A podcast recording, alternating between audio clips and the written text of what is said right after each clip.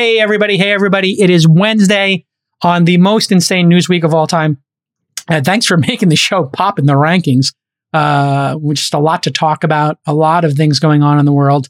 Mhm. And today will be no difference. This first story is going to be a story that captures the public's imagination for the next two or three years as this goes to trial. Explain the first story. This is agree. bonkers. Cannot wait to watch wait to watch this show on Hulu. It is one of the craziest financial stories since Bernie Madoff. Archegos Capital owner Bill Hwang getting arrested today along with his chief financial officer on allegations that he hid billions in risks from banks and then caused massive losses, including, I believe, $20 billion of his own money in two days. It's bonkers. And this is a level of fraud and detail that you, you should understand. And we're going to go into detail about how these frauds uh, occur and some theories. But yeah, this, this is a, a crazy, crazy case. And the crazy is not limited to public markets. It's happening in private markets as well, Molly. The one click checkout startup Bolt, founded by our pal, friend of the show, Ryan Breslow, who uh, you remember uh, said the entire industry is uh, run by the Against mafia him. here. It's all against him. It's all a conspiracy. Not only is YC against him and venture capital and Stripe, it also turns out Forever 21 and their parent company are against them. Their largest customer is suing them, claiming they lost $100 million in lost revenue because Bolt software is terrible. And uh, they're kind of accusing them of securities fraud because they're saying that Bolt claimed when they raised money that they were being used by brands that the Forever 21 parent company didn't even own yet. It's a hot mess. It's a hot mess. It's a good, Oh. let's just say it's one of those uh, lawsuit filings that you like to read word for word. It's uh this one's gonna gonna be the gift that keeps giving. This is gonna get uglier before it gets cleaned up. It's my Man. prediction. It's a fun day in business stories, I'll tell you what. Crazy is on the menu. Crazy is on the menu. It's also earnings season. Google. Microsoft, and Meta. We got all of them. Google and Microsoft we're going to go the deepest on. They reported earnings for the first quarter of 2022. We dug up the interesting points from those. And yeah, no, we're not talking about that one story today. Not at all. And one has a 30 PE, one has a 20 PE, and one has a 12 PE. Price to earnings ratio will explain why each of them has that. Also, Apple is finally allowing people to repair their own goddamn iPhones and equipment. the right to repair has uh, been embraced by Apple. Good move, Apple. It's arrived and more good news. GM rolling out an EV Corvette. For those of you who get tired of us yes. drooling over cars, well, this isn't your day. and we got to go to the track with those EV Corvettes. Hey, shout out to my friends over at Chevy. Molly and I will do an entire episode on the uh, electric Corvette. Get us on the track. We will absolutely give you airtime to get behind the wheel of that car. Yes. It's going to be a great show. Stick with us. Please stick with us all. Vroom, vroom. week. Vroom, vroom. This Week in Startups is brought to you by Cyvatar. Implementing cybersecurity for your startup can feel overwhelming and expensive, but it doesn't have to be that way.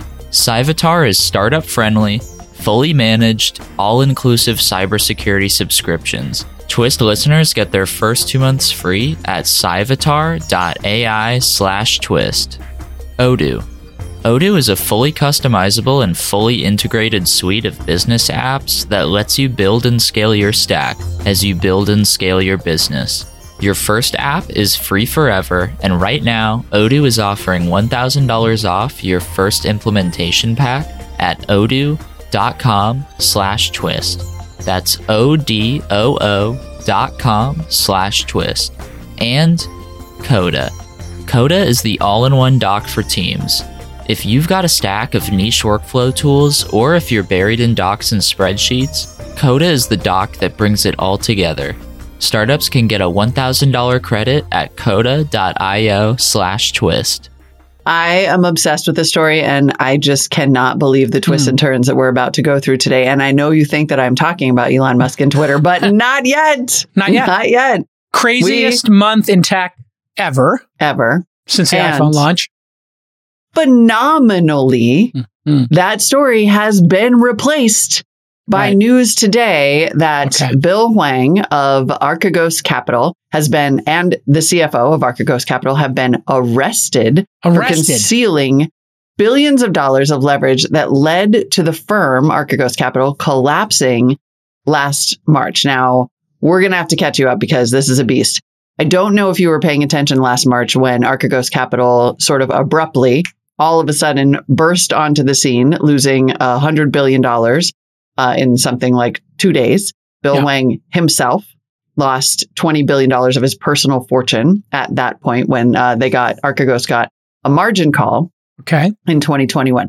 So Bill Hwang was uh, what is known as a Tiger Cub. He Mhm. formerly worked at Tiger Management, not Tiger Global, for its original founder, Julian Robertson. At the time, it was reported that Archegos was trading billions of dollars on over 5x leverage. Okay. We should explain what leverage is Yes, please. and we should explain what a margin call is. So many things. We're going to have so many things to explain here. so leverage, I'll do leverage. Yeah. Is if you have, if you're a trader and you have a billion dollars, they might let you trade $2 billion worth of stock because the stock has some inherent value. And then they can margin call you if the stock goes down and you have to cover it. They force you to sell it. So Mhm. if you had a bill, you know, a billion dollars in Google shares and then you said, I'm going to lever this up. I'm going to borrow money against it. I'll buy another billion in Google shares. Now, if Google's going up, now you're making twice as much money. Right. And so people are allowed to use uh, leverage.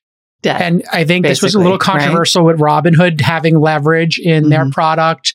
Rich people have had leverage for since time uh, for for a long time, and obviously these big funds because the underlying asset has some value. Now, a margin call is when you are using this leverage, but the stocks are going down, and at a certain point, a trigger goes off, and the bank who's giving you that leverage, they're loaning you that money to to against your stock holdings.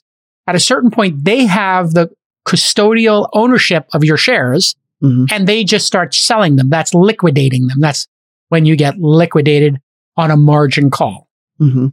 And normally people are allowed to have two, three, four X leverage. And this is, you know, something that um, is quite normal and effective for people if they want to be aggressive. And, you know, in an up market, it doesn't matter. In a down market, boy, does it ever. Keep going. Right. So it's sort of a form of debt, right? I mean, leverage is debt. They're it's borrowing against. It's a loan. Right. There we go. And then a margin call is like, hey, we want our money back. We're a little get, we're getting a little squirrely.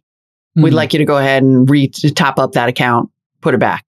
right. If you And don't by the have way, it, you could you if you if it did go down like let's say you had you had 1 billion in google you've now bought another billion you have 2 billion and it goes down 25% you now have 1.5 billion you could come up with 500 million in cash Right. so some people in a company might have a big war chest over here and they're levered up on their investments but they have some cash over here where they can liquidate some other asset a home a, a business or something to cover it right Yep.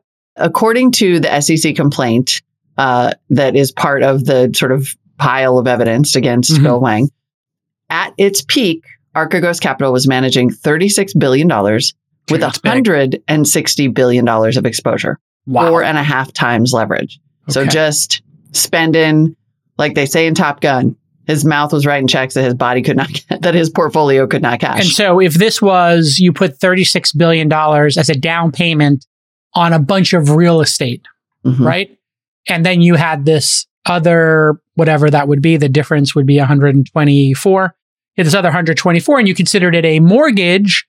Okay, well, you have the underlying asset that has been appraised to have a certain value. So if you just think about it in the mental model as like a building, they bought the uh, the Sears Tower or something, and the bank could take the Sears Tower here, and the Sears Tower might not change in terms of its value that often, whereas stocks can change quite rapidly, as we've learned. Mhm. Mhm. Continue. So, Archegos at its peak again, essentially trading on a 100 to 1 leverage on a massive scale. And, and here's where it goes wrong made some bad bets, built up huge positions that we'll talk about later in some bad bets. When the firm imploded, it caused billions of dollars in losses for Wall Street in a single day. I mean, it was just, um, in fact, uh, evidently, uh, you and the besties covered this in real time on Yeah. the All In episode 28 as it was happening because it was it was a it was a day. It was a big deal in the finance industry, but obviously it takes a long time to build a case. And so the SEC, I guess, was building a case. But what's really crazy about this is he only had like 1.5 billion in assets back in March of 2020. So that 36 billion he was managing and then got the 160 billion of exposure. I think it was eventually they found out he actually had $1.5 billion of actual capital. So he was at 100 times leverage. And how that occurred is what I think this case is really about. He Mhm. was doing some sort of fraud here to get even more leverage. The swaps, which will, yeah, we'll Yeah. we'll explain the swaps in a minute. But yeah, it sounds like so he, I think everybody's following us. I think you're following. Hmm. This maniac did like very complicated. 10 mortgages on top of one house, yeah, is what we're about to reveal. at least exactly. Here's a problem a lot of startups face. They need cybersecurity, but they don't have the staff to implement it or to manage it. So, if your startup is overwhelmed with thousands of different services and you're looking for a simple and cost effective starting point, Cyvatar makes cybersecurity effortless for startups and SMBs. They have all inclusive subscriptions that you can cancel anytime and solutions for your business so you can close more deals, get compliant faster, and gain customer trust. And they are a preventative service, not a reactionary one. This means they find problems before they happen, not after. Cyvatar offers all inclusive, fully managed cybersecurity as a service, a free platform to analyze and report on your cybersecurity, a member experience team that ensures satisfaction, flexible payment plans that you can cancel anytime, and it can get you up and running in 60 days or less. So here is your call to action.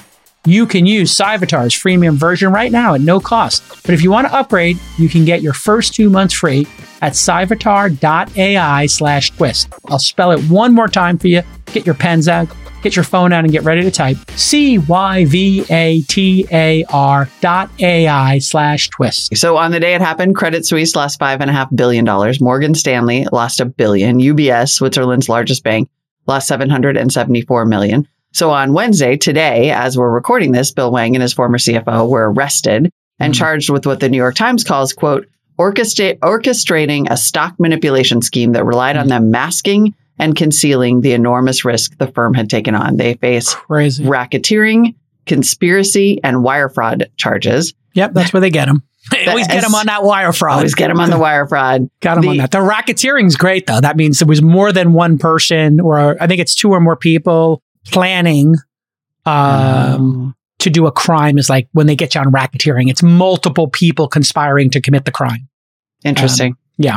I love Okay. the racketeering. It just got a great. Racketeering. It's got a great sound to it. It's you know, very wire dramatic. fraud is like wire fraud. What did you do? You, you sent a wire you weren't supposed to. You you moved some money around, but racketeering, it's like you're shaking something up, right? I like a I like a good racketeering and conspiracy. It always It's it also sort of suggests, charges. and we have no idea, right? But it also sort of suggests like there's a there's a possibility that others could go down. Like maybe and, anybody who knew wire fraud. Yeah, I mean, I, you could commit wire fraud today. Anybody can commit wire fraud, but to racketeer, run a conspiracy, that's that's elite levels. in the now immortal words of producer Nick, wire fraud is chump, racketeering is big boy. It is very big. Boy. All right. Well, here's that on a t-shirt. here's So the then- cra- yeah, keep- yeah, the crazy quote, here. right? The Yeah. SEC complaint says from at least March 20th to March 2021, March 2020 to 21, Hmm. Okay. Hwang purchased on margin billions of dollars of total return swaps. This is where you come in to explain what the hell the total return swap is, which it seems like Okay. Archegos kind of invented. Okay. So these things I don't fully understand. These are like when people start doing derivatives and stuff and make Mhm. weird synthetic trades. But these swaps basically allow investors to take large positions while posting very little capital up front, basically borrowing from investment banks who buy the shares on their behalf for a fee. So there's a lot of fees associated with this. And then these swaps also allow them to remain anonymous uh, because the shares are being purchased by the banks, not the firm. And so when you do that, you could be pumping your stock that you already own. So what was happening here is he was buying the stock on margin, building these big positions, and then also doing these swaps. And so he was trying to prop up his trades according, if I'm understanding this breaking news correctly. Mhm. Yeah. I think so. Yes. It also seems to have allowed him to build the the the mechanism of the swap seems Hmm. to have allowed Archegos to build up massive positions in individual stocks that they didn't have to report, Right. so- which drove up the prices, which drove up the prices. which is the market manipulation. That's, I think that's the big crime here. Okay. Yes. That in theory is is him basically the problem here, and it's funny because we have some, you know, very educated noties who are Mhm. like, this is just what happens on Wall Street. And the banks Yeah. love this and they were getting the fees from the swaps and it was all great. It seems to be that the allegation is in, in fact in hiding the amount of risk because then when it all blew up, it blew up in the on the order of billions and billions. hmm There's a whole complicated thing about short squeezes that they would do. This is where they're accused of sort of trying to manipulate the Mhm. market. Yep. And a short squeeze, uh, you know, pretty. We, we saw this with GameStop, et cetera. There's a Mhm. small amount of shares available. Everybody starts buying them. Nobody sells them. The price starts going up. The person has to cover. As they cover, they're short. They have to buy the share, give return it to the person they were borrowing it from because they're betting that it goes down. By covering, they're increasing the price. So it's very painful, which is in fact what might be happening to Bill Gates with his shorting of say Tesla, which if he shorted it at 300 a share and it ran up to 1200, maybe it's at 900 now, whatever it's at. We'll get to that later, I, I suppose. You know, mm-hmm. that can just become problematic because if you cover your buying, which is, you know, uh, making the price go up. Right.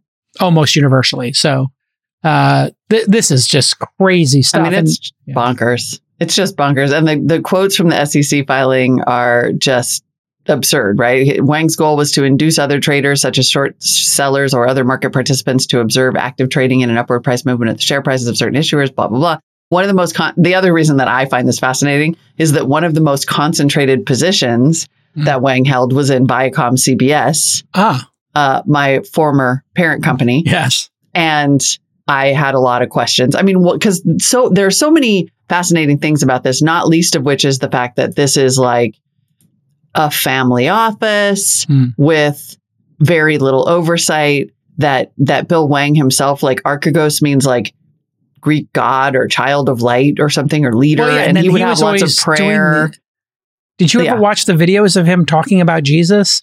No. Like whenever anybody's like making videos of themselves talking about Jesus, instead of like just going to church and like just quietly, you know, being dedicated to your religion, like it gets really weird.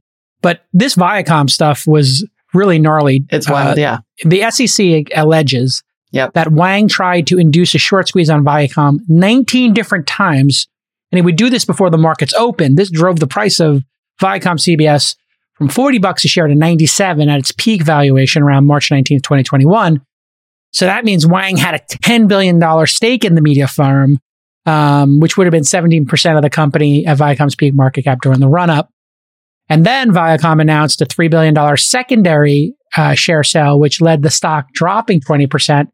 And then he himself basically got squeezed. Yeah. So that stock collapse all the way back to 40 triggered the original margin call. So he was playing really dangerous games. And uh, this feels like I, I'm Mhm. trying to remember the scale of the Madoff uh, fraud Yeah. is going to look, I think, smaller than this. And actually, with the Madoff stuff, when they look at the money put in, not the fake gains, but if you just look at the money put in, I think people generally netted out to what they had put in. So there was enough there in the markets going up with Madoff that people kind of, you know, if you put in a hundred thousand of your retirement, you might have gotten your hundred thousand back or something like that from what I, I, I had read. Hmm. But, um, you didn't get any of those gains. So if he was perfectly getting you 12% a year or whatever it was, and you thought you had 400,000, you didn't get the 300,000 in fake gains. hmm Uh, so who knows what the total size of this is because it's all these synthetics. So who knows what reality is here? Right. Um, but he's going to jail forever. Um, I mean, this might be a die in uh, jail kind of situation. And you have to wonder were these banks who are letting him make all these bets uh, in cahoots, or were they turning a blind eye, hmm or were they victims? Right. And I think that's where this is going to get gnarly because how do you not know what's going on here? If you work at a bank that's loaning him and giving him margin and giving him leverage, come on. Yeah. Like you must know what's going on. On the good side, we've had a number of bad actors and, and sketchy situations in the market over the years, and the market seems to be able to absorb something like this every you know number of years. Uh, I mean, but the there does- market yeah. did 100% just shake it off, which is pretty remarkable because I think on that actual day, it was, Yeah. it, it seemed like it could uh, kick off, uh, you know, a cascade. One of the other the the director of the SEC enforcement division called this a house of cards. We allege that Yes. Hwang and Archegos propped up a 36 billion dollar house of cards by engaging in a constant cycle of manipulative trading, lying to banks to obtain additional capacity, Mhm. and then using that capacity to engage in still more manipulative trading. But the house of cards could only be sustained if that cycle of deceptive trading, lies, and buying power continued uninterrupted. And once Archegos' buying power was exhausted and stock prices fell, the entire structure collapsed, allegedly leaving Archegos' counterparties billions in trading losses. It is fascinating. Again, I'm going to point out that a lot of our Noti gang is like, this doesn't sound illegal at all. Well, this kind of leverage is illegal. You can't have this kind of leverage put on 100 to 1, whatever it winds up being. And for good reason. There are rules around leverage. I, I don't know the exact ones. And there's supposed to be safeguards around this. We were supposed to have that because of the real estate bubble that burst in, you know, that uh, during the Great Recession. So there's supposed to be some here, but people can always lie. You know, like sometimes you're supposed, if you take out a, a home equity line to like ostensibly pay for college or redo your kitchen and bathrooms, Right. but then you use it as the down payment on a second home, but you say it's your primary residence, so you get the better treatment. And people have done all that kind of stuff in mortgages. And that's what happened during the mortgage crisis. The policing and, you know, the um, diligence, dare I say, Mhm, mhm. uh, got very weak because everybody was making money. And it was like, well, this is a great party. And it's like, well, yeah, you're, you really shouldn't drink that much. And maybe you shouldn't imbibe so many of those substances. Like, but it's a great party. right. Why not drink? Let's do more shots. And then all of a sudden somebody passes out and gets alcohol poisoning. Like sometimes the party gets a little too crazy. And that's apparently what was going on over there is they, these guys just went nuts. Yeah. And, it- And you they just were, have to wonder, like, what, I mean, Molly, what's enough? Like you're a billionaire. You, you're making so much money. What, what does the incremental one to 10 billion get you? Like, I mean, what does it get you? about winning, right? That's just about Maybe, winning. or some this person's Well, a sociopath. Like, what at is what did they? What's the goal here? You're got a billion dollars. You have a plane. You can buy Yeah. any steak you want. Yeah, you can go on any vacation you want. I just what I don't understand about people who get really rich and then do dangerous, crazy stuff that puts them in jail forever. hmm That's the thing that's crazy. Yeah, it is. Listen, when you start scaling quickly, your company needs to be run professionally, and Odoo is the software that helps you maintain control of your fast running business. Odoo's suite of business apps let you run your entire company on one platform. This means you don't need to keep adding a bunch of different SaaS products. Everything you need is already on Odoo. All you have to do is turn it on when you're ready.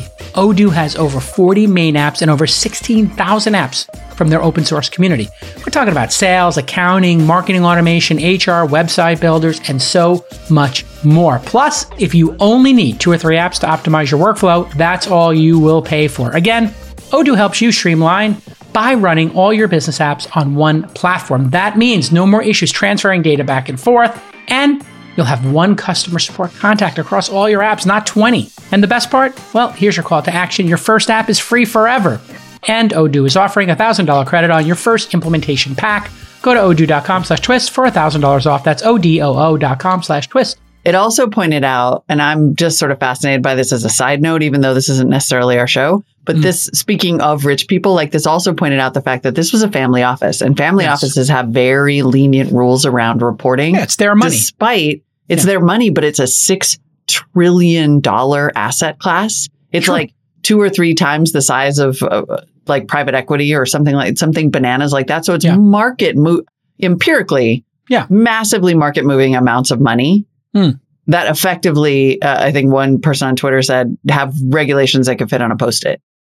And yeah, I, listen, if you're a family office, it's your money. change. You don't have LPs. You know, we have LPs where we do a syndicate. Other people are participating. You know, if it if it was just my, I always I often often think about this, which is kind of was the theme of Axe Capital um, during the first couple of seasons of Billions. Was was he a better investor when he invested his own money and was going crazy? Mhm. and would take crazy bets? Or was he a better investor when he was being staked by other folks because he felt like he would be more focused because he had somebody to answer to, or he might feel guilt about the pension fund that he was investing money on behalf of? And a lot of capital allocators have to deal with this. And like, Mhm. I wonder sometimes, like, if I am I being too conservative because I have other people's money? Am I doing too much diligence? Am I, you know, turning down deals that maybe are not tight enough for me to want to syndicate to people. But if it was just me, I would make the bet because, okay, I, I know what I can lose. Yeah. And I've chosen to be very thorough in my process, as you've learned in your first four months here. Congratulations on your first syndicate deal being 2x oversubscribed, I believe. 2x. It's Yum yum bonkers. skis. Yum yum skis. I mean, now we just got to get the founder to take the extra money. I, I, yeah, I mean, that's a good, that's a good uh, VC Sunday school that we're going to have to. yes. We have more Okay, money we're for you. Would you like to take a it? no, that. Would you I like would to like to money? take all the risk No, of thanks. not having an extra million dollars. It's like, But it is interesting though because Hmm. yes, in the in the mo at the most basic level, a family office is just investing a person's money. But these family offices, first of all, they're just an exploding category. It's like there are more and more and more of them over the last decade. Increasingly are of a big enough scale that they're operating like Archegos. So they're interacting with banks just the way that a hedge fund would or a financial, a regulated financial institution would Hmm. in terms of, you know, taking on leverage and being subject to margin calls, all the same financial behaviors of a bank, but with none of the oversight. This, this is is going to like change the, the way Wall. Street works. This is going to maybe, change. maybe. And maybe like, I always think these regulations are short term and then they get loosened up in my experience. Like when people forget, like Well, they currently there aren't any still. So. Well, here's the thing. You would you would think if this is your family office, the ramification of losing your entire family's net worth and going to jail would be enough of a safeguard to prevent you from doing crazy but n- apparently not for this maniac. So then the question becomes, Molly, do you create a bunch of rules for the 998 family offices that want to preserve capital for generations to come and are acting are good actors, or for the two maniacs who decide, YOLO, let's risk it all in the name of Jesus? I think you have those rules to protect the person whose money is being invested. Like this, Bill Hwang doesn't have a fiduciary duty because there aren't any rules. Like Well, you, it's his money. if I were rich enough to have a family office You and be. somebody it managing a decade. Oh, in a decade, I Yeah. will want there to be rules on the person who's investing that money. Yeah, yeah, and you will you will sign every trade.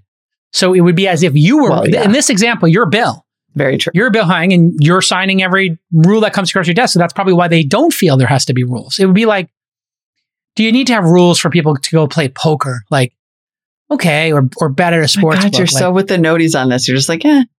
well, no, I, I do think this is a sociopathic crazy person. I think the banks are the ones who are not doing their work.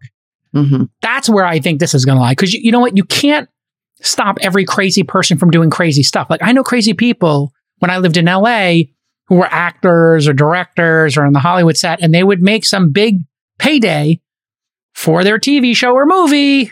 And then I'd watch them lose it at the poker table over two months. And then they go do another movie and watch them lose it at the poker table. I'm like, think you want to put that money away? Like, who's watching your money? Like, this is crazy. All right. So, just a little addendum here. When you put a swap like this on, hmm uh, a total return swap, they're called TRSs from what I understand, with a prime broker, you have to send them your full risk profile. So they know what other risks are happening. Okay. So the theory here is Hwang lied to them by faking the reports. And then that's why the CFO was arrested. So they, to my point earlier, I think I was talking about like, how do the banks let this happen? In all likelihood, the TRS, the total return swap, you needed to show the other risks and they didn't, which to my analogy of hmm like maybe somebody got a second mortgage or multiple mortgages on the same house. People were doing crazy stuff like that during the the dot com. Or, I'm sorry, the um, real estate boom. So that that's what uh, these swaps are. Right. All right. Speaking if- of crazy, Yeah. I've got to wrap this up, right? I yeah, mean, we do. We can do this all day. Let's move on. We're having like a little bit of law Twitter today. We're just having Yes. fun with reading allegations. Bolt.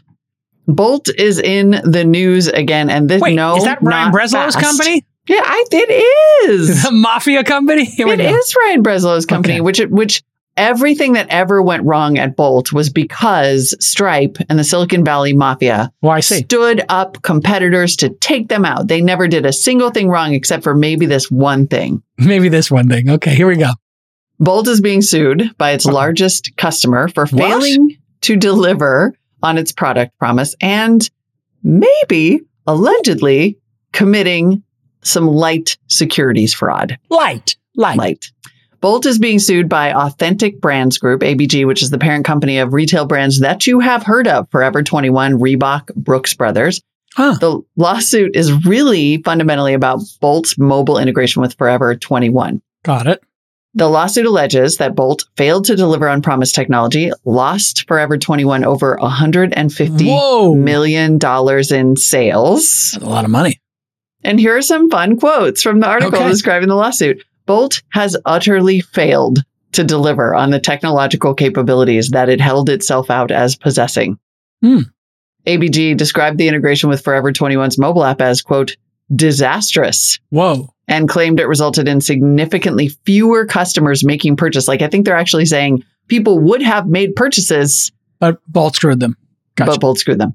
The Oh. suit uh, said that because of these technical issues, only two of the company's brands, Forever 21 and Lucky Brands, are using the software. And it goes on to allege potential securities fraud. okay. So they The made com- a claim or something. Apparently, uh, according money? to this legal complaint, Bolt, they say, raised funding at increasingly Oh. high valuations by consistently overstating the nature of its integration with ABG's brands to suggest it had more customers than it did Uh-oh. and to convince investors to bankroll additional growth for the startup. We talk about this a lot. You've heard me talk about this with founders privately. Never overstate any metrics, never massage the data, never exaggerate, never spin. The data is the data, presented as such. Perhaps even be conservative Mhm. and give disclaimers, unaudited data, you know. Uh, but if you're selling a security and you make a claim, the person who bought that securities, if the claim is later found to be not true and you did that on purpose or not on purpose, uh, you could be in a world of hurt. A world of hurt. My God, the moral relativism in the Noti gang. Founders spin all the time. It works. Okay, but let, well, hold on a second. Let's define spin. Let's define Okay. spin. So there is spin, as in our vision is to someday be able, with one drop of blood, to test for 200 different uh, diseases and, uh, you know, uh, to do to do 200 different blood tests. hmm That is our goal. It's our mission. It's our North Star. Today, we can test if you have hepatitis with one drop of blood. And that is the start of our journey from one to 200. Now, that is enthusiasm. That is, you know, uh, excitement. It's a, it's a audacious, big, hairy goal. hmm Totally permissible. hmm Because if I invested, you told me you got hepatitis and your test is as good. And if just to unpack it even more, if I said our hepatitis test in our trial is showing extreme promise, Mhm. we're at 86% of efficacy of te- other tests in the market. Again, 86% efficacy with one drop of blood versus a vial of blood with a, with a, you know, a, a- needle and, and having to draw a full vial of blood. And you could Mhm. do this ultimately at home someday if we can get FDA regulation. All of those things I say have qualifiers in them. They're exciting. They're game changing, Mhm. but there's a reality here. So if they lied to investors, you know who would know? Forever 21 would know hmm because they might have said, and I'm just speculating here based on my 11 years investing in 300 companies. So take it for what it's worth. I do not have inside information. It's pure speculation. My guess is somebody said, how many people made it to the checkout page? How many um, were integrated? Therefore, we have those customers. So, uh, you know, hundred thousand people this month got to the checkout page. So, and they created Bolt accounts for them, right? Uh, because they cookied them. Now, do they really have Bolt accounts? Did they actually check out? They could say, you know, we now have 100,000 customers and nobody asked the definition of customers. So that's when you start getting into funny business and fun Mhm. with numbers. And you've seen this when you've been on calls with me. And somebody says, we, I say, how many customers do you have? They say 97. I say, great. How many paying customers do you have? They say zero, where they're on trials. And I say, oh, Mhm. okay. So you have 97 people uh, doing free trials. And I, I don't admonish the founder. I just clarify for myself. But in that instance, the founders kind of committed securities fraud if I were to invest and think they were 97 paying customers because these were customers, not trials or users. So always, always, always, always hmm be 100% ethical and moral and conservative when sharing your metrics because investors know these are works in progress. Right.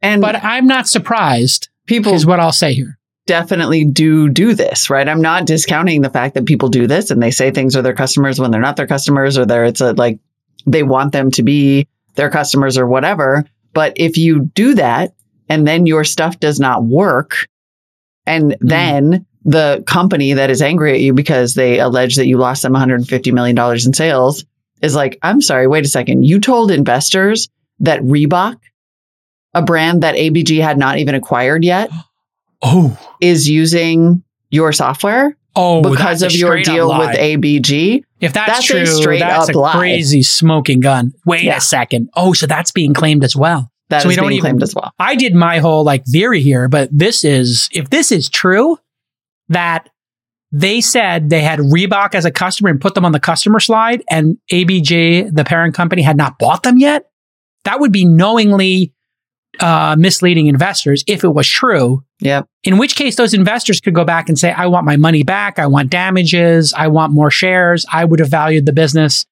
taking Reebok out. If that was one of your top four customers, I would want a 25% discount on my investment. I want 25% additional shares. Yeah. Um, So that would not be spinning. Bolt responded. This is the part where we should say Bolt responded by saying that ABG's claims are without merit and that this was an attempt to renegotiate their deal. They also said uh, that any of these alleged implementation issues were not evidence of a failure of Bolt's technology. And that in fact, ABG's complaint that they essentially said it was user error. ABG's complaint doesn't show anything more than typical technical issues that arise Hmm. while implementing a product like this, let alone that Bolt failed to solve them where technically practicable. And then here's a really interesting nugget in the lawsuit, which Hmm. states that ABG has the rights to purchase up to 5% of Bolt for $29 million, which would be worth $500 million at Bolt's current valuation. So Bolt's new CEO, not Ryan Breslow, his successor, Maju Kuruvilla, had the following quote. It's clear that Authentic Brands Group has confidence in Bolt's future as they are fighting to own a meaningful percentage of our business. Hmm. The plot thickens. So maybe they didn't want to let them buy those shares or something, or they want to renegotiate that. I'm, I'm talking about Bolt. Yeah. um, but that's super complicated. It is not. Um, it is not uncommon for uh, a strategic to ask to be able to invest, or for a company that wants to land that strategic to give them warrants to buy those shares. So at the time, five percent for twenty nine million might have been a great deal, and these could be warrants. What a warrant is is you have the right over the next ten years. Typically, it could be five, but I would say ten typically to buy up to five percent of the business for twenty nine million dollars. At the time, the business might have been worth 20 times uh, 30 million, which would be 600 million. So they said, yeah, you can pay 29 million. You don't get the shares for free. The company's worth 600 million right now, incredible valuation at the time, probably. You can buy up to 5%. That's a free option in case the company becomes worth 20 times more. Hmm. And when it is worth 20 times more, they can buy those uh, shares even without giving the money and then just take the difference in the share price, et cetera. So there's all interesting ways to do that. So uh fascinating. Uh It is. I don't think it's, I mean, it's very possible it's not quite as clear cut as it seems. You know, when you read yes. the, like the, it's fun to read lawsuits and they're always, sure. um, There's always two sides to the they're story. always really juicy. well, But I think that's, three sides. Yeah, exactly. So Your it's a- version, my version, and the actual reality. and the actual reality. Yep, Yeah. exactly. If you're a startup, you know you have to save where you can. That's why we love Coda. Coda is one doc to rule them all.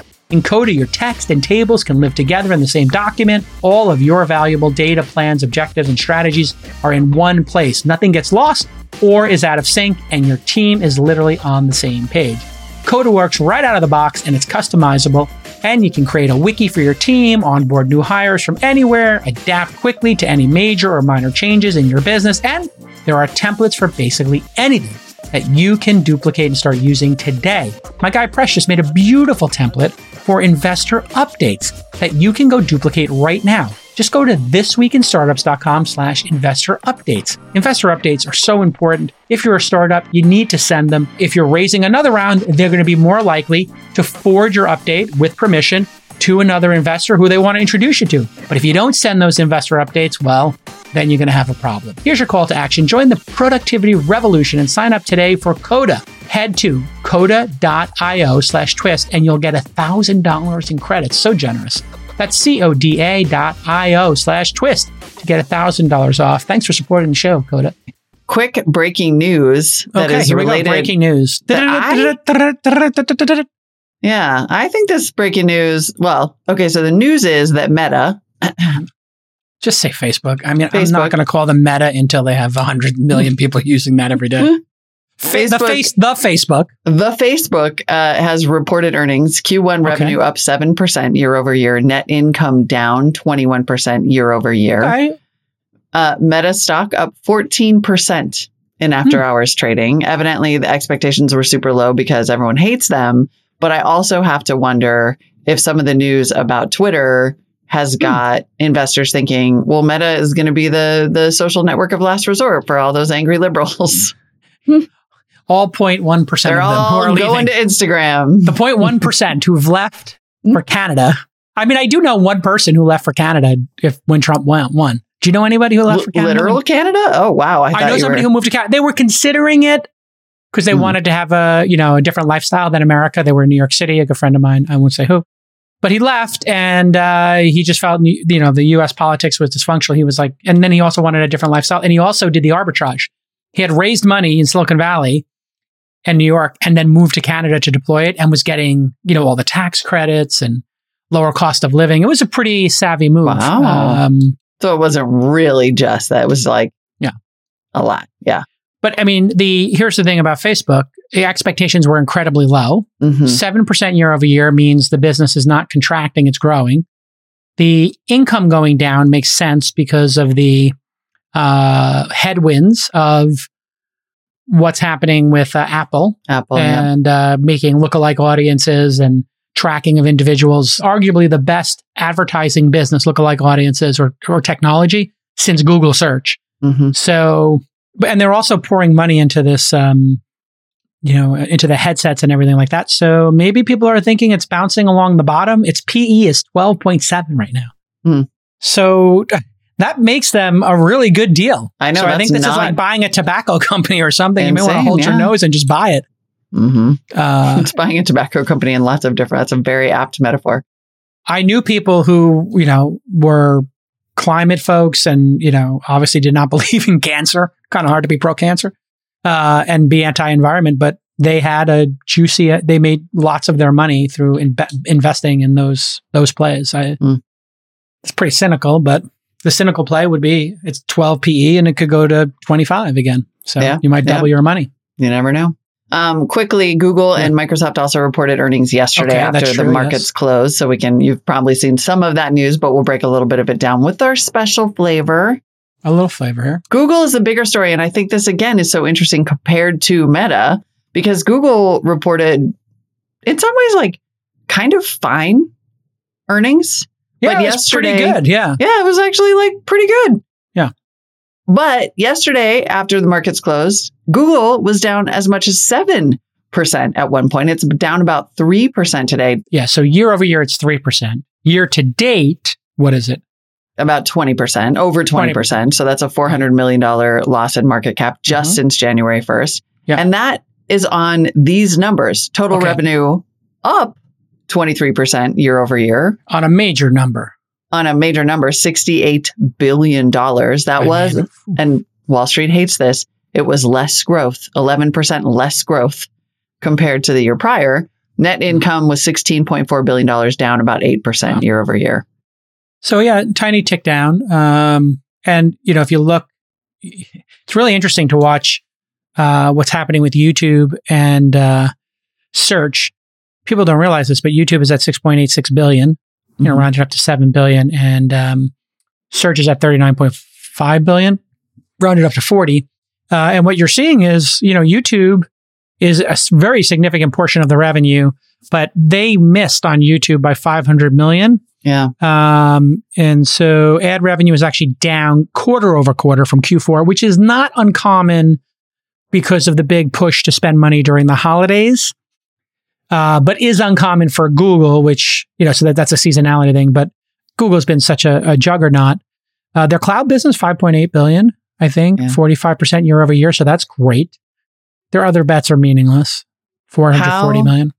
the the YouTube miss is interesting because YouTube is sort of trying to find its way as a TikTok in the world of TikTok, right? Which is short and super fast moving. And YouTube had leaned heavily into longer form content to put more ads in there. Now Yep. they're admitting that the growth of, of shorts, YouTube shorts, which is now averaging Yeah. over 30 billion views daily, Is it So really? wow. That is We is gotta do growing like shorts. crazy. We need to do more shorts. We definitely do. It's four, I mean, it's that's four times higher, those views, as a year ago. Wow. But they're saying, yeah, and we even have a clip if we want to play it. The growth of shorts has had a negative revenue impact on YouTube. Okay. The ads don't work as well. The ads don't work as well. And they can't get as many in there because it's only however long All right, let's listen. How many seconds? 24 seconds. question. We're experiencing a slight headwind to revenue growth as um, shorts viewership grows as a percentage of total YouTube time. We are testing monetization on shorts, and early advertiser feedback and results are encouraging.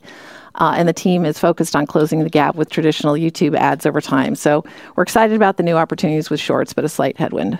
Yeah, so I can explain that. Here's what's Mhm. happening. It's a new format. hmm The new format is growing. Advertisers are always a couple of years in terms of the content format than the creators. The creators are the avant-garde. They're making these short clips. They understand how to make it in a tall format as opposed to a landscape. All the ads in the world are made for TV format, landscape.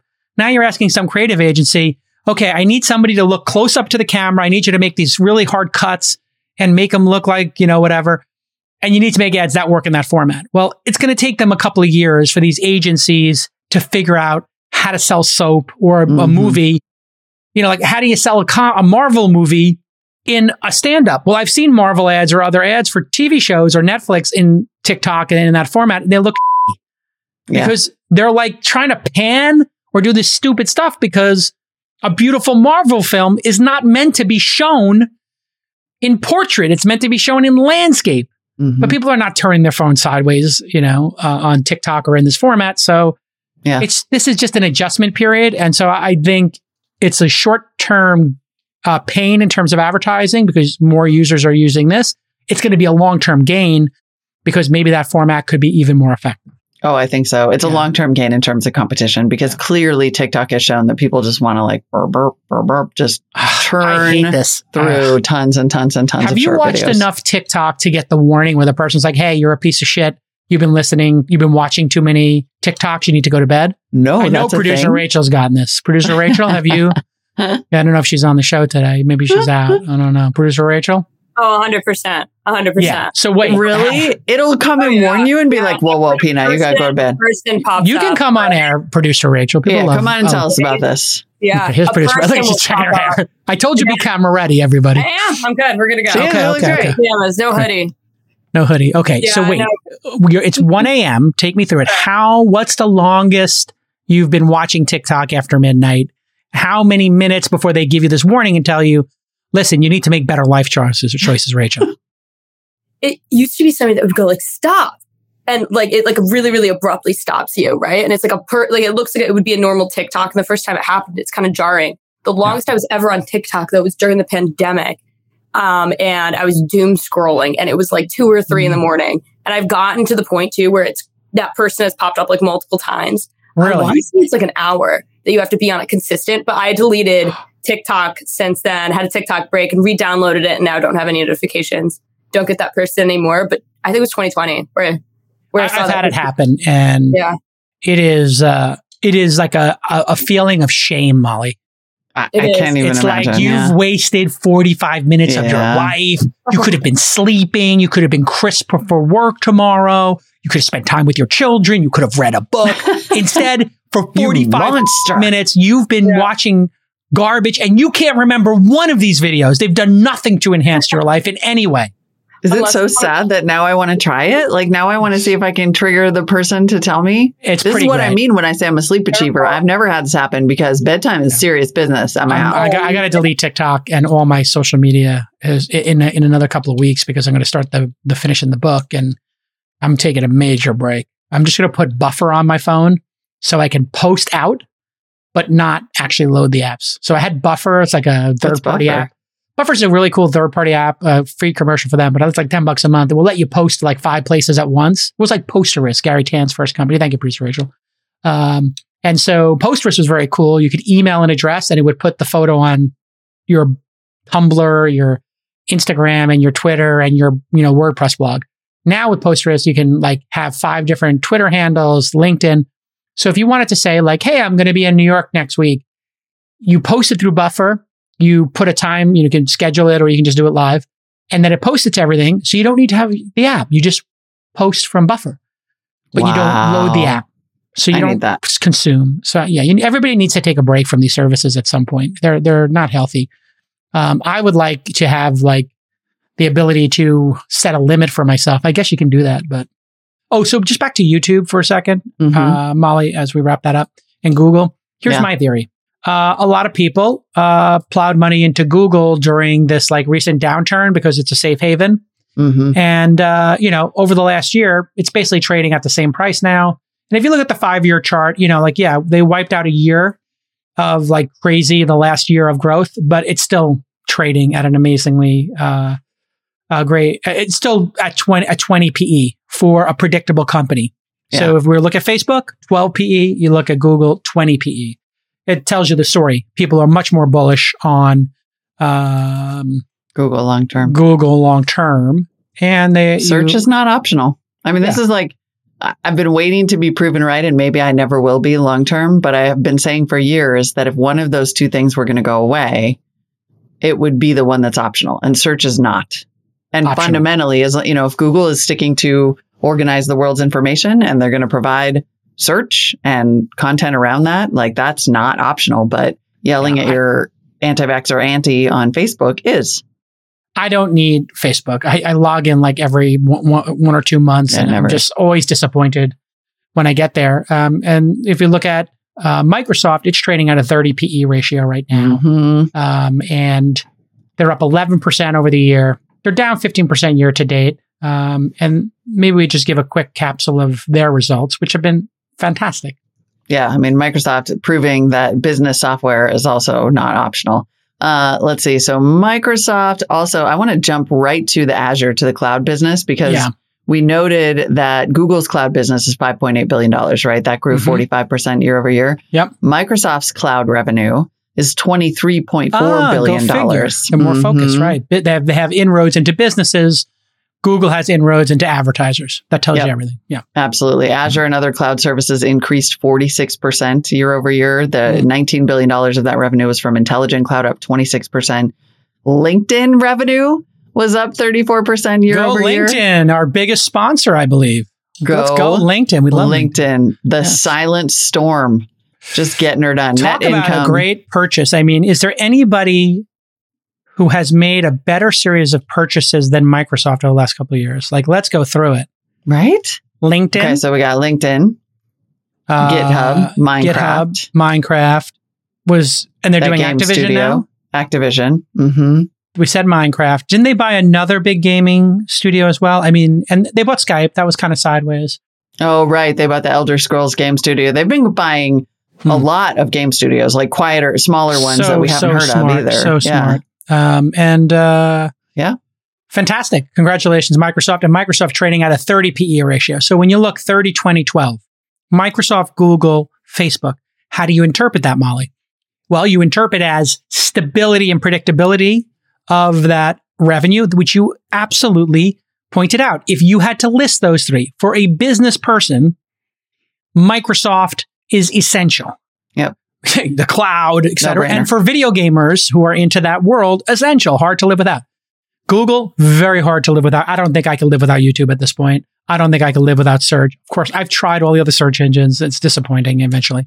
Um, although I will say, um, I have been pleased with using other platforms for writing content. So I do think like the Office suite and some of those things. I see Yeah. young companies are, you know, going from Office to Google, from Google to Notion, Coda, Grammarly. I think Grammarly's got to play to actually not just correct your grammar, but I, I told them like, why can't I edit a document in Grammarly? hmm Kind of love their interface. Um, I would love to make that my hub of, you know, documents, um, but they don't have multiplayer. Uh, so yeah, I, I think you nailed it. Facebook completely fungible and not essential. If you told me Facebook and Instagram were shutting down tomorrow, I'd be like, okay, can I download my pictures? Uh, I have them all probably on my phone and my, you know, already, but yeah, maybe I could. So that is so funny that you say that because that is the only reason I haven't downloaded Facebook. Because I just can't be bothered trying to figure out or turned it off. Right. Like I Oh, don't, they I'm sorry, turned it off. I still have it, but they make it impossible to download my freaking photos. And there's a lot of them that in there that aren't anywhere else. I know there's a way, but I can't be bothered to figure it out. And I still occasionally use Instagram, so I haven't deleted the Here's account. what I That's do when the only reason. This is what I do when I'm on Facebook. I look at my main feed and anybody in my main feed who I haven't had a meal with or talked to on the phone, you know, had a real conversation with in 10 years or five years, I just unfollow them. I Yeah. unfriend them. And I ju- try to unfriend like 50 people in my feed. So my feed actually starts to look a little bit better hmm. because I was in the era when all these things came out. One of the reasons I became uh, more well known is I put an intern full time for 10 bucks an hour on literally going into my social media accounts and following everybody. Mm. And uh, it just people were like, "Oh, Jason Calacanis found me. Who's that?" It's like I don't know. I I have to follow him back, and it was like a really good technique. At the Thanks, time. guys. But uh, yeah, here you, there's all it's not like I can't find out. It's that I don't have eight minutes to Yes. go and do it. It's I just like can't. 20 like, look at how many like, steps uh, it is. It's like go here, hit settings, go to here, do this, and then we're going to maybe your email you a and zip. download It's this, just and then deselect all, and then click on the photos and videos, and then, and then choose kill, the range. Yeah, and by the way, this is a posted hammer in and bang your hand with the hammer three times, break your Yeah. knuckles, and then yeah, it's it's the last step requires you to switch to available copies. By the way, I guarantee this was published in January. I see. I'm sure that Facebook has changed that already Changed to make it different ways. simpler for me. yeah, yeah. It's, and they it's put a blog post about how it's going to be easy. However, Nick makes a really good point that Facebook's most influential product, the only product in the arsenal that might not be optional for people, is Hmm. WhatsApp. That is true. Yeah, billions of users. Yeah, I. It's uh, yeah. WhatsApp has got a global phenomenon. I agree. Yeah. Uh, you know, and they had that thing where it was a dollar a year. Remember that like little device they had a dollar a year. Uh, they were charging people or something. No. Uh, yeah, WhatsApp had done an experiment. I think they had 600 people paying a dollar a year or something. It's their way of like getting people to put money in there for the wallets. Okay. Hmm. Hey, I saw people dunking on Manscaped. Uh, and I hear Manscaped ads on uh, Knicks Fan TV, my favorite YouTube channel, uh, to talk to long suffering Knicks fans. Shout out to CP, the franchise. Uh, this company is a consumer company. hmm Uh, and people were saying it's not making any money, but there was a kind of a debate on Twitter. Walk us through Manscaped, which makes Yeah. male grooming products. I'm- they I just went public. I am. This is one of those ones where like Nick put in a bunch of math, and I'm hoping we can explain it for people. They re- Manscaped released uh, its Q4 and 2021 full year earnings on Friday. Style note: I always refer to companies in the singular because the company is an entity, not a they. Okay, It's an it. got it. That's, That's, the pronoun.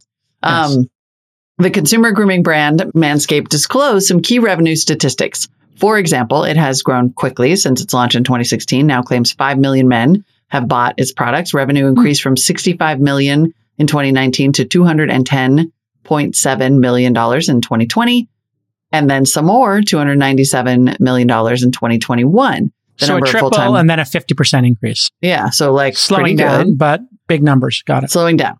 So we don't know. Uh, the number of employees increased from 49 in December 31st, 2019 to 199 at the end of last year, 2021. In 2020, Manscaped's gross margin was 50% ish, but the, apparently its margin is falling. Hmm. Uh, the Well, amount here's of an interesting note, though, just back of the envelope. Yeah, yeah, if they have go. 200 employees and they're making 200, th- almost 300 million, they're making 1.5 million employee, which uh, is like think two and a half times what Twitter makes per employee. Just in terms of efficiency, not to dunk on anybody, but they're making revenue per employee. Now, again, it's a physical product, so it has less margin than software, yada yada.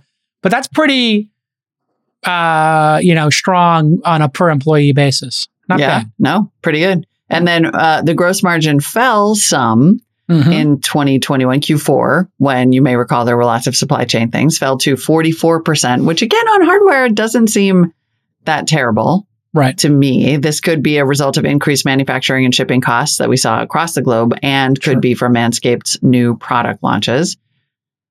The supply chain issues impacted supply them, chain I'm sure. issues. Yes, we all had that. Yeah.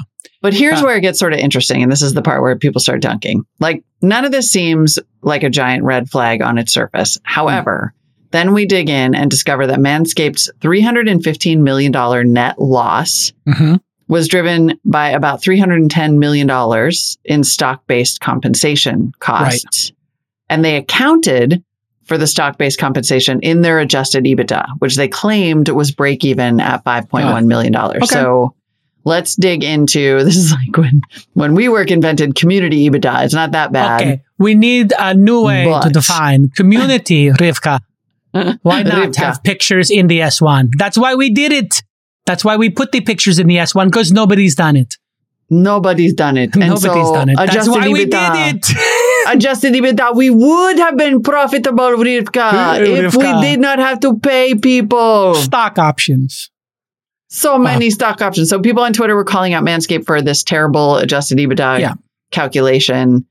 I don't I don't have a understand. problem with it. Is I- this okay. funky accounting or does I it don't matter? think it's funky accounting. Listen, if you're you give people stock based accounting, and that is not the actual nuts and bolts of the business, right? That's Mhm. To get people to incentivize them to stay at the company and to bring in talent. I guess ultimately, on an accounting basis, that is coming out of the other shareholders.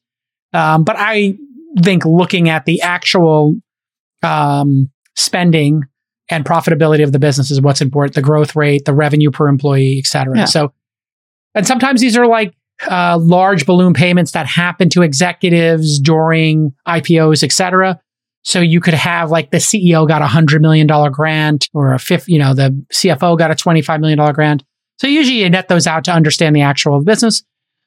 Not, not a terrible business is what I would say. Yeah. Um, so congrats. Yep. We'll find Guess we'll- out over the next couple of earnings if they're just paying king's ransoms uh, and diluting the cap table by giving so many shares to the employees. And that's really what it's about. If you own 10% of this business, if you were a he- if you were like an endowment or some big, you know, fidelity or something, you own 10% of the business. Yeah. Well, if they give 20% of the business to the employees, you now own 20% less shares. If they were doing that every year, kind of sucks, right? Because you've got a headwind of more shares are being issued to the employees. Now, if they're issuing them to better employees who have better results, maybe you take the 20% hit on the amount of shares out there and the dilution because the business is growing 50% a year Mhm. and they got great people, you know, in those seats. So you'll find out over time if they overdid it with the stock comp. Yep.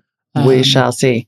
All right. Well, then two little news items, lightning Okay. round news items that I think are super interesting that we can't leave for tomorrow. And Mm-hmm. one of them is that Apple is finally acting on its right to repair uh, Oh, program. explain what a right to repair is. So, right to repair is the idea that if you buy something, Mhm. you should be allowed to fix it. And a company Okay. should make parts and manuals available Yep. For you to be able to pick your get pick fix your gadget instead of saying only authorized repair shops can fix this and you can if you open it up you'll void the warranty. Apple has been the worst offender here. Horrible. Yes. So up to and including making proprietary screws that require proprietary screwdrivers. This is- I'm not making that up. So Apple announced that it would start a right to repair program. Everybody was really Right. skeptical, and now it's happening. They are issuing Right. actual iPhone parts and tools, Great. which can be Good. Purchased by anybody. You can fix your freaking phone and put a new battery in it when the battery Yes. dies. Or if, if you don't live within, you know, the distance of an Apple store, you know, somebody could set up shop in their garage and fix your phone for you. I- I- this is the way it should be. Yeah. Uh, let Right. people fix it if they want to. It's better for the, env- I mean, I really think it's better for the environment. So if Apple's going to talk the talk, they got to walk the walk. And they do walk the walk when it's convenient to them, which is, oh, we're not going to give you your charging brick and your headphones anymore because we know you already have those. It's better for the environment. Also happens to be better for our margin Exactly, Well, because you're going to buy a then new you one for have to do $29. some things that are worse for your margin, like letting me order a kit to fix my screen instead of going to the store and paying you a hundred bucks, and I can do it myself for fifty. Hundred percent. And then one so last good. piece. Good for of- I say good for Apple. I, they I wish they didn't have to do it under pressure. Um, and then I understand some people don't want people screwing with their technology or some things you shouldn't do. So there could be some things that like maybe you can't take your camera or the battery apart because and be under warranty because you're going to break it because it's not possible because it's glued together or something. but, like but swapping a out the screen, battery's obvious. Remember when you- Remember when you could buy an extra f- battery for your BlackBerry? I'd buy three extra Yeah. batteries and I'd keep them charged in my backpack. I never had a dead battery.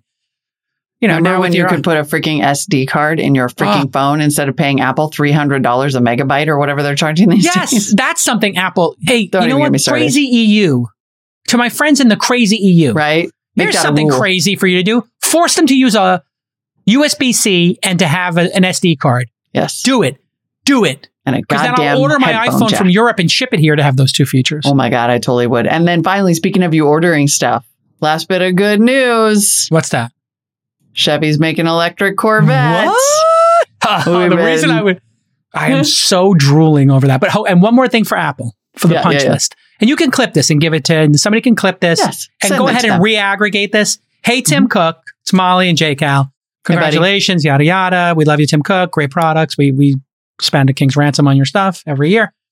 Three things. Number one, SD cards. Number two, USB C on the iPhone USB-C, ASAP. Number three, eh, I've bought so many lightning cables with you that will go in the garbage at some point. How about free dongles or a $1 dongle that lets you plug the lightning into that little dongle, little tiny thing on the tap, and Mhm. changes your lightning into a USB C?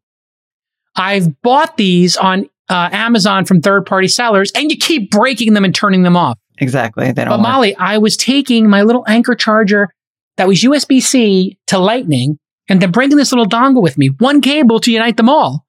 Or I'd have like the double that I have and the triple. Yeah. But I would keep these extra ones. So when I wasn't, when my iPhone was fully charged, I could turn my Lightning cable into a USB C.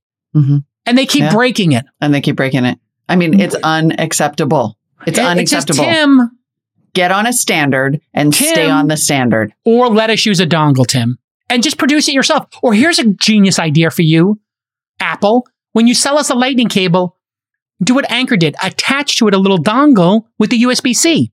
Yep. Now, if you own an uh, iPad and an iPhone, I could bring one cable with me. Or with my kids, they could do their old iPad, which uses Lightning, and the new iPad, which uses the USB C. In other words, save the goddamn environment. You guys are so green Seriously.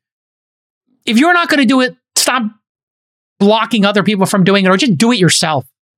You, It's- I don't the there is enough margin and enough premium pricing in these products. If you're going to charge like two to seven thousand dollars for a laptop, you don't need to be nickel and diming us with this like stop nickeling and diming fix the cables Fix and the use a standard. thing.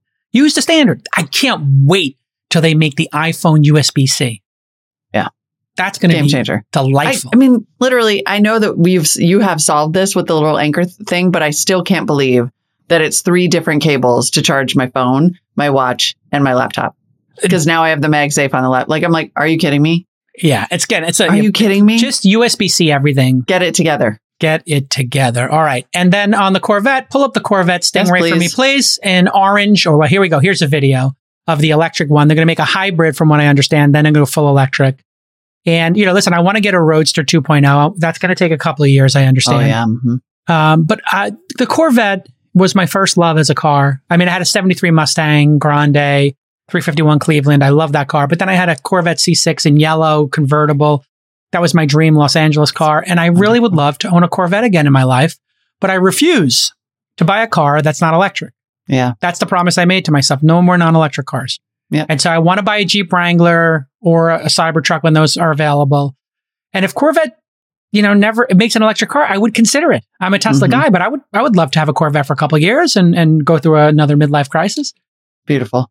It's absolutely beautiful. Like get it done, get it out, get, Get it, it out. done. Well, you know, and this is I tell you why this is so important. Corvette fans are like loyalists, like they're like BMW for life fan kind of situation or Audi people, like they're nutcases.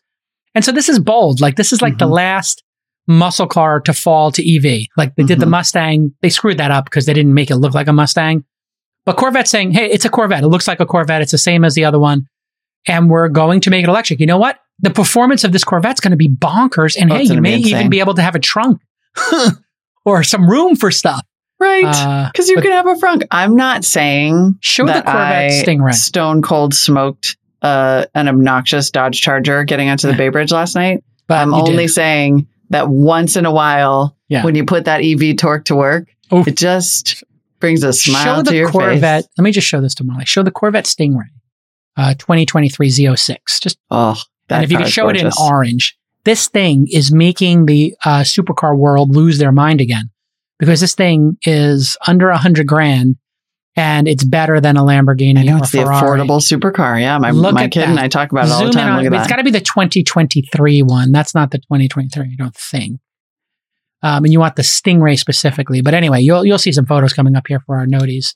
And this Z06, it looks like the just a crazy looking car. It is so gorgeous. Yeah. That's the car I want so bad. Yeah. Look at that. Ooh. And imagine that in electric, like zero to Oh, 60 in I like would just sub go, two me going to. Tahoe in that. Mm. I mean, going to LA in that. Mm. summer, summer Tahoe, summer Ooh. Tahoe car. I, want to get a convertible one. I mean, the thing is a beast. Look at those flares with the air intakes. I mean, it's Oh. Just And what those air intakes do is not just cool down the engines and everything, it creates grip. So it pushes the car down onto the road. Ugh, I loved my Corvette. Can't wait. All right. This has been a great show. Thanks, everybody, for tuning in. Hey everyone, producer Nick here. I want to tell you about the SaaS Syndicate. If you're a founder of a SaaS company with a product and market, our investment team wants to talk to you. Head over to the thesyndicate.com slash SaaS, S-A-A-S, to apply to raise from the SaaS Syndicate. And you can join Jason's syndicate of over 9,000 accredited investors at thesyndicate.com. Producer Justin here. Know a cool startup? Check out openscouting.com, where anyone can refer a startup to our investment team here at launch, even if you don't know the founder. If you're the first to flag a company for us and we decide to invest, you'll get 5K in cash or 10% of our carry. Hey everybody, producer Rachel here. Are you an early stage startup that has product and market, some traction, and are looking to raise at least $500,000? Apply today to Remote Demo Day for your chance to pitch to over 9,000 investors in Jason's syndicate. Submit your application at remotedemoday.com. Our next event is on April 27th. And if you want to learn how to invest in startups from the world's greatest angel investor, and no, we're not talking about Chris Sacca, then head to angel.university to apply. The four hour workshop costs $300 and all proceeds are donated to charity. To date, we've donated over $175,000 to various charities, and you can see the full list at angel.university slash charity.